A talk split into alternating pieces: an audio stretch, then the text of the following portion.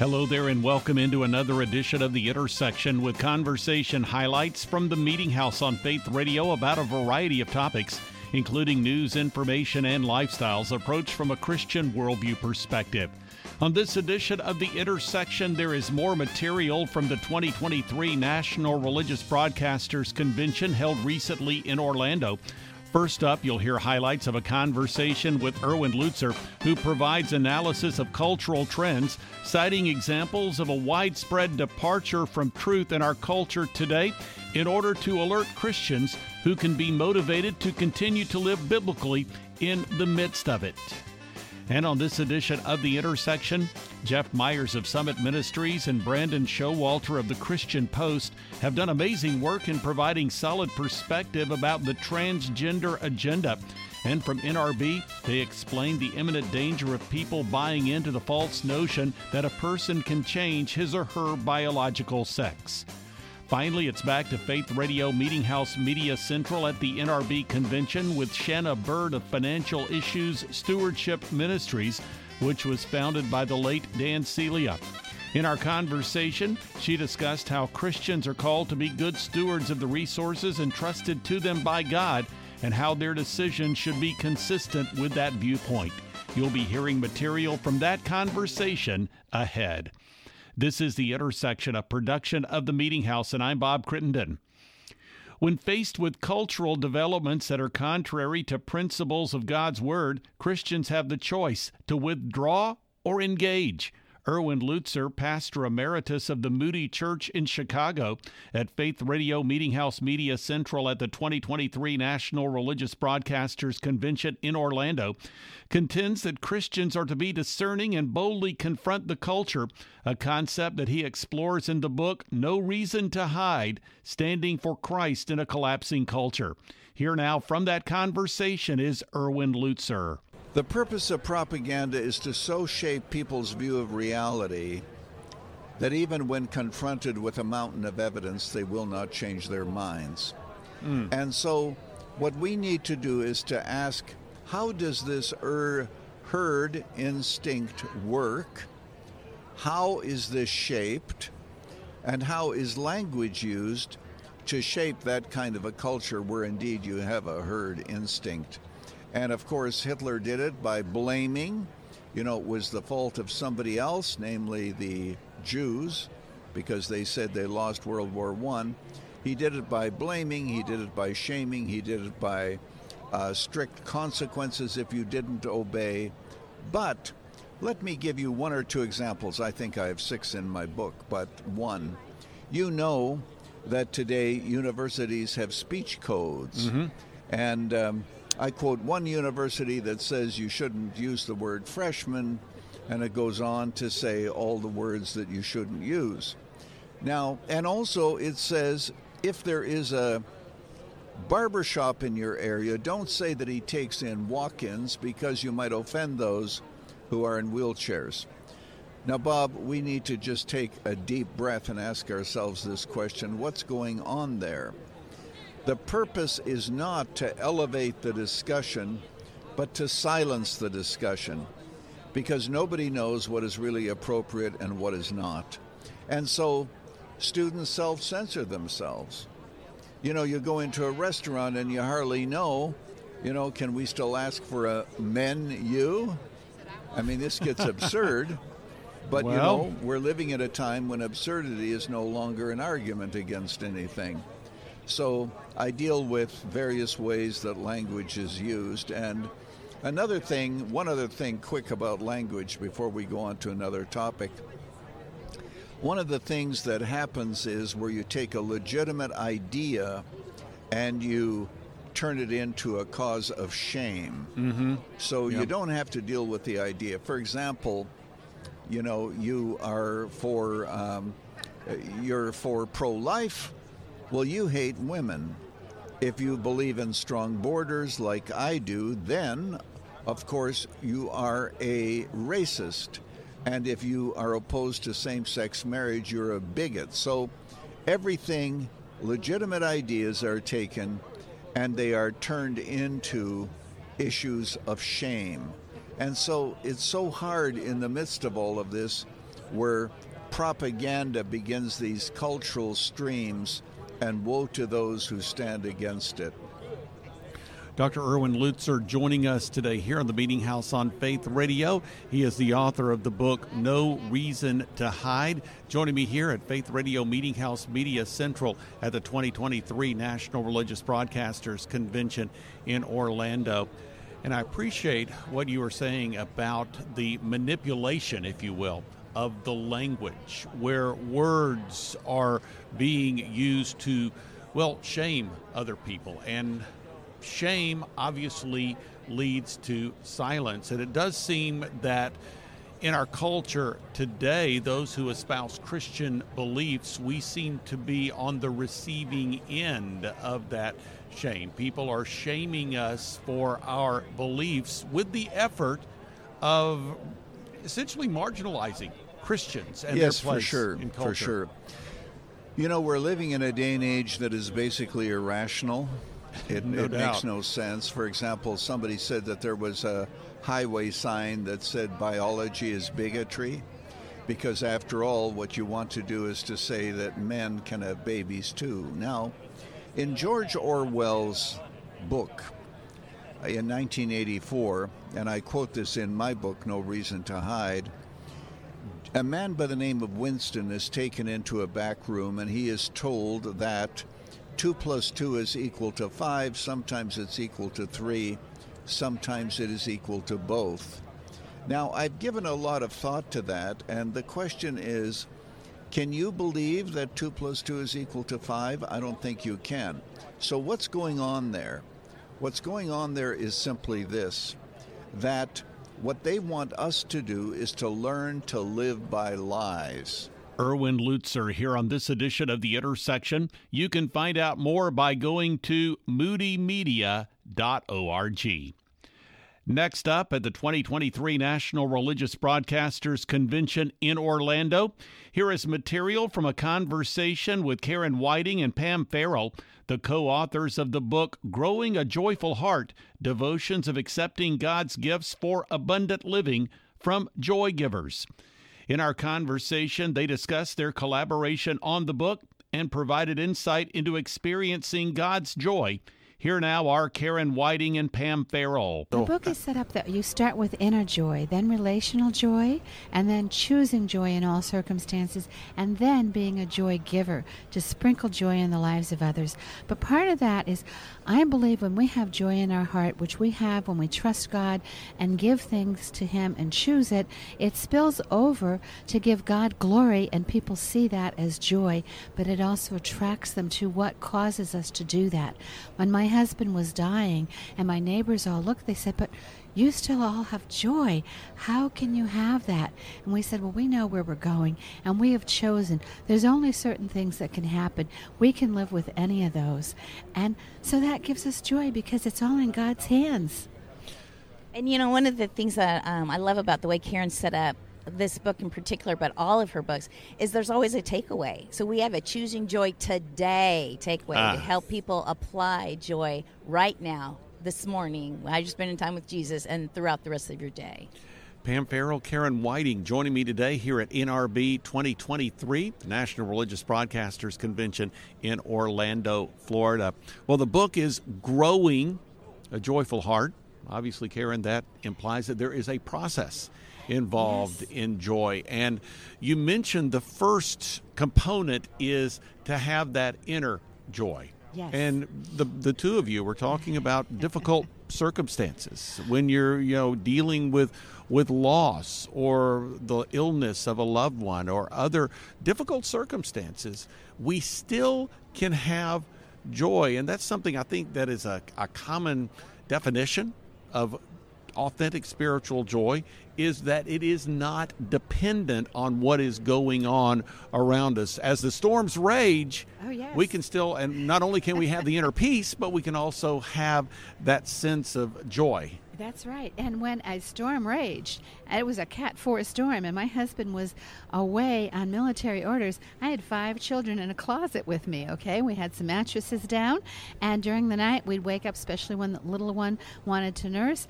and I'd read from the Bible, and I'd pray with the children and say, We're okay, we still have a roof here.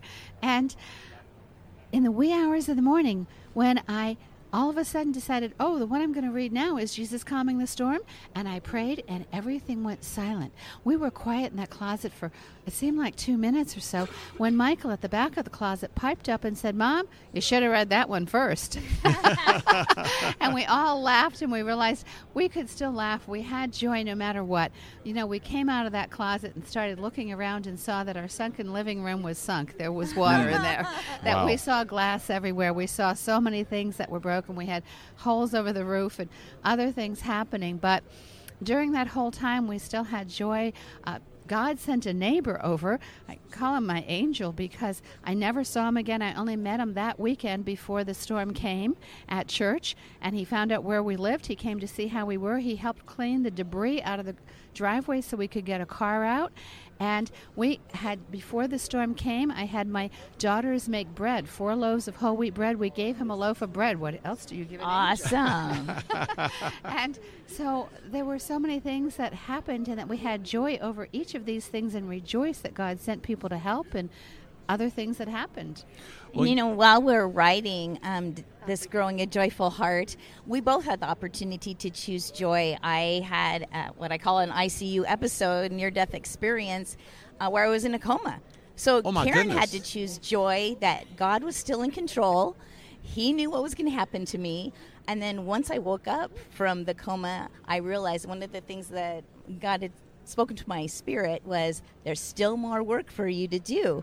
And I had to choose joy. God, you're still in control. You'll give me everything that I need to be able to finish this project with Karen so that other people can know this deep, abiding joy through Jesus. Pam Farrel and Karen Whiting here on this edition of The Intersection. You can find out more through their respective websites, which are love wise.com and karenwhiting.com. Well, this is the Intersection Podcast, a weekly production of the Meeting House. You can find out more through meetinghouseonline.info or by visiting the programming menu at faithradio.org.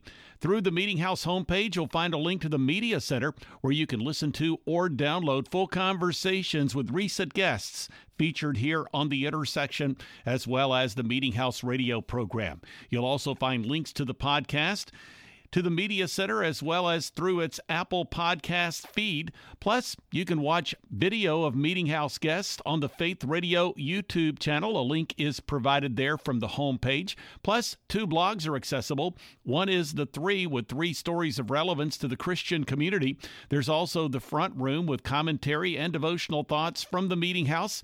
And you can follow me on Twitter and access the Meeting House Facebook page.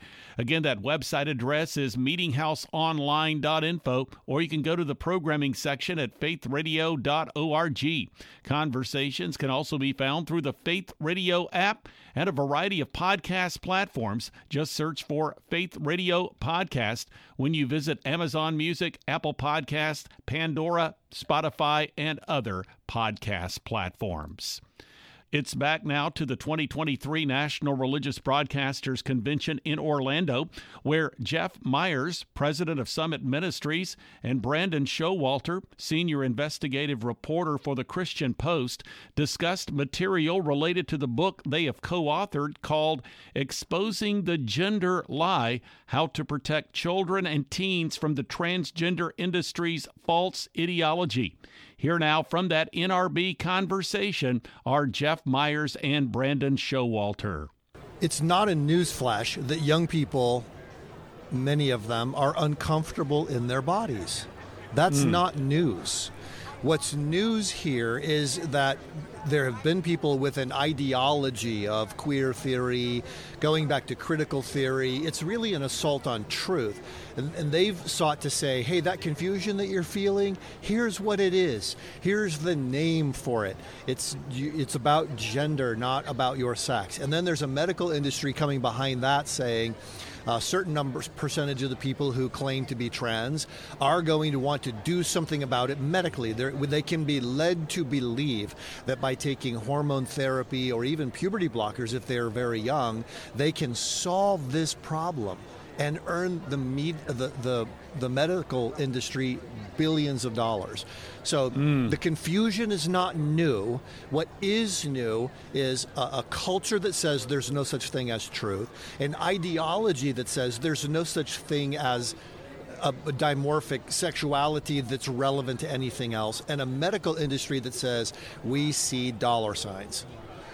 Jeff Myers and Brandon Showalter joining me today here on the Meeting House on Faith Radio. It is the 2023 National Religious Broadcasters Convention in Orlando. Well, this is very enlightening, Jeff, as you were sharing with respect to the medical industry. Again, being an intentional effort that has been uh, undertaken here. And Brandon, you and I have had the conversation about the, the fact that there are those, especially medical professionals, that buy into this ideology and promote it. They don't even want you to know that it's taking place. And so now, when you have hospitals such as Boston Children's and Vanderbilt and others that have been exposed, it, it really shows that, well, the, the culture at large has been deceived that this really is going on. It's not a matter of nothing to see here, keep driving. This is something that is taking place, and it's obviously very insidious. Oh, it's so insidious. And so many of the activists that have been slowly trying to inculcate the public with this dogma have operated by stealth very sneaky, you know, behind closed doors, nothing to see here.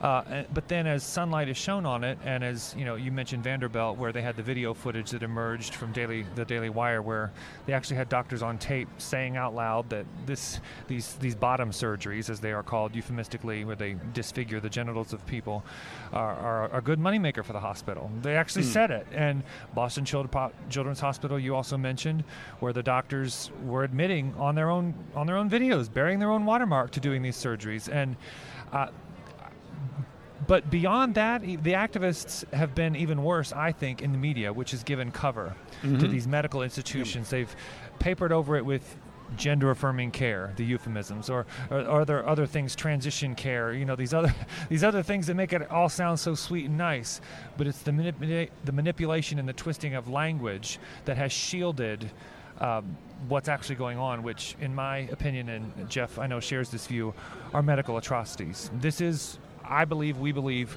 one of the worst medical scandals and child abuse scandals that the world has ever seen. And it's aided and abetted by a corporate press that has sort of been the protective phalanx around the medical institutions that are harming, irreversibly harming ch- children and young people who will have to live with the regret of what they did to their bodies for the rest of their life. And we know children can't give consent but the manipulation is just so mm. constant in, in, this space. And the activists have indeed been very sneaky and stealthy uh, all these years. But I think finally now there has been an awakening. You're from Alabama. They passed a state a state law to restrict this for minors before most of this most recent rash of states in the last couple of months have done so. So the public is waking up, but I think it is hard to believe when people first confront it because it's so horrible. They can't believe that children are being disfigured right. and harmed and sterilized like this. But then when they realize, no, it's actually as bad as we're saying and probably worse, then it's like, okay, well, people react very strongly when they see doctors literally disfiguring a child's body. Jeff Myers and Brandon Showalter from an NRB conversation in Orlando here on the Intersection podcast. The Summit Ministries website is summit.org. You can find Brandon at christianpost.com. Well, this is the Intersection Podcast, and I had the opportunity recently to talk with Shana Burt at the NRB convention in Orlando. She is media host for Financial Issues Stewardship Ministries, which was founded by the late Dan Celia. She discussed in our conversation how Christians are called to be good stewards of the resources entrusted to them by God and how their decisions should be consistent with that viewpoint. Here now from that conversation is Shana Burt. Well, biblically responsible investing and ESG investing are both values based strategies. Mm. However, the underlying values are much different. Right. For biblically responsible investing, we avoid companies who are using shareholder money to promote the agenda of abortion, pornography, the LGBTQ plus agenda, human rights violations. So we avoid those companies. Now, some of the CEOs of these companies are getting involved in these kind of things because they want to because that is their value system and they're kind of pushing their value system on all of their other shareholders which is a really bad business move i mean just look at what happened with bud light here recently you know and the and the the um, backlash that they got. But some of them, some of these companies are doing it because they're getting pressure from the ESG. So the ESG is a values based mm-hmm. movement, but their values are inclusion, equity, diversity, all of those things, the LG, all of those things that we are against as Christians because you know the lord tells us not to be engaged in those kind of activities because you know god hates sin because sin hurts his kids right yes so um, they're even though they're both values based strategies, they're much different. Some of the CEOs are doing it because it matches their values, and some of them are doing it because they're getting pressure from these ESG investors. Uh, BlackRock, State Street, Vanguard, those are the three largest firms. They control trillions of dollars in assets. And whenever you are a shareholder in a company, you get to vote on certain things.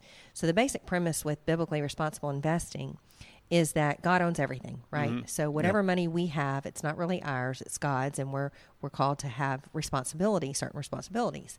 Well, we when we invest in a publicly traded company, we become a shareholder because we're entitled to our share of the company's profits, of their dividends if they pay them out, but we don't get to make the day-to-day decisions. We have trusted that stewardship decision to the board of directors and the CEO and the management.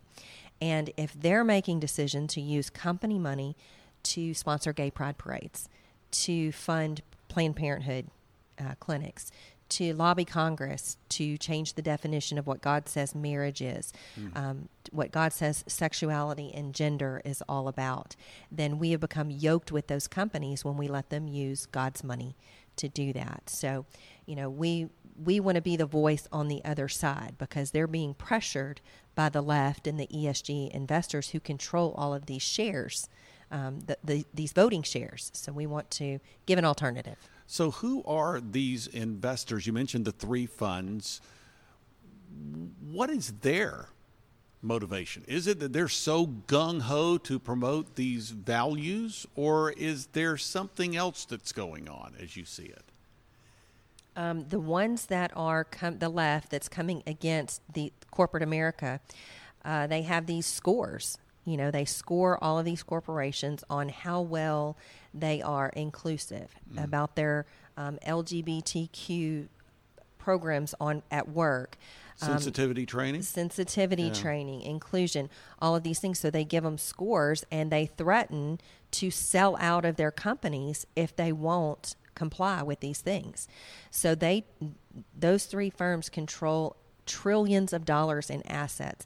And if they decided to dump all of ExxonMobil shares that they owned in one day, it can really wreak havoc on their share price. Hmm. Shana Burt from the National Religious Broadcasters Convention in Orlando.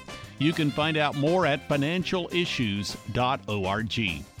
Well, we are nearing the end of this week's edition of the Intersection Podcast, a weekly production of the Meeting House on Faith Radio. You can learn more through the programming section at faithradio.org or go to meetinghouseonline.info. Through that homepage, you'll find a link to the Media Center, the place. Through that homepage, you'll find a link to the Media Center, the place you can go to listen to or download full conversations with recent guests featured on the intersection as well as the Meeting House radio program. You'll also find links to the podcast, to the Media Center, as well as its Apple Podcast feed. Plus, you'll find a link through which you can watch video of Meeting House guests on the Faith Radio YouTube channel. Two blogs are accessible. One is The Front Room, featuring devotional thoughts and commentary from the Meeting House. There's also The Three, with three stories of relevance to the Christian community. You can also follow me on Twitter and access the Meeting House Facebook page. Again, that website address is meetinghouseonline.info, or you can go to the programming section at faithradio.org. Thanks for joining me for this week's edition of the Intersection Podcast. I'm Bob Crittenden.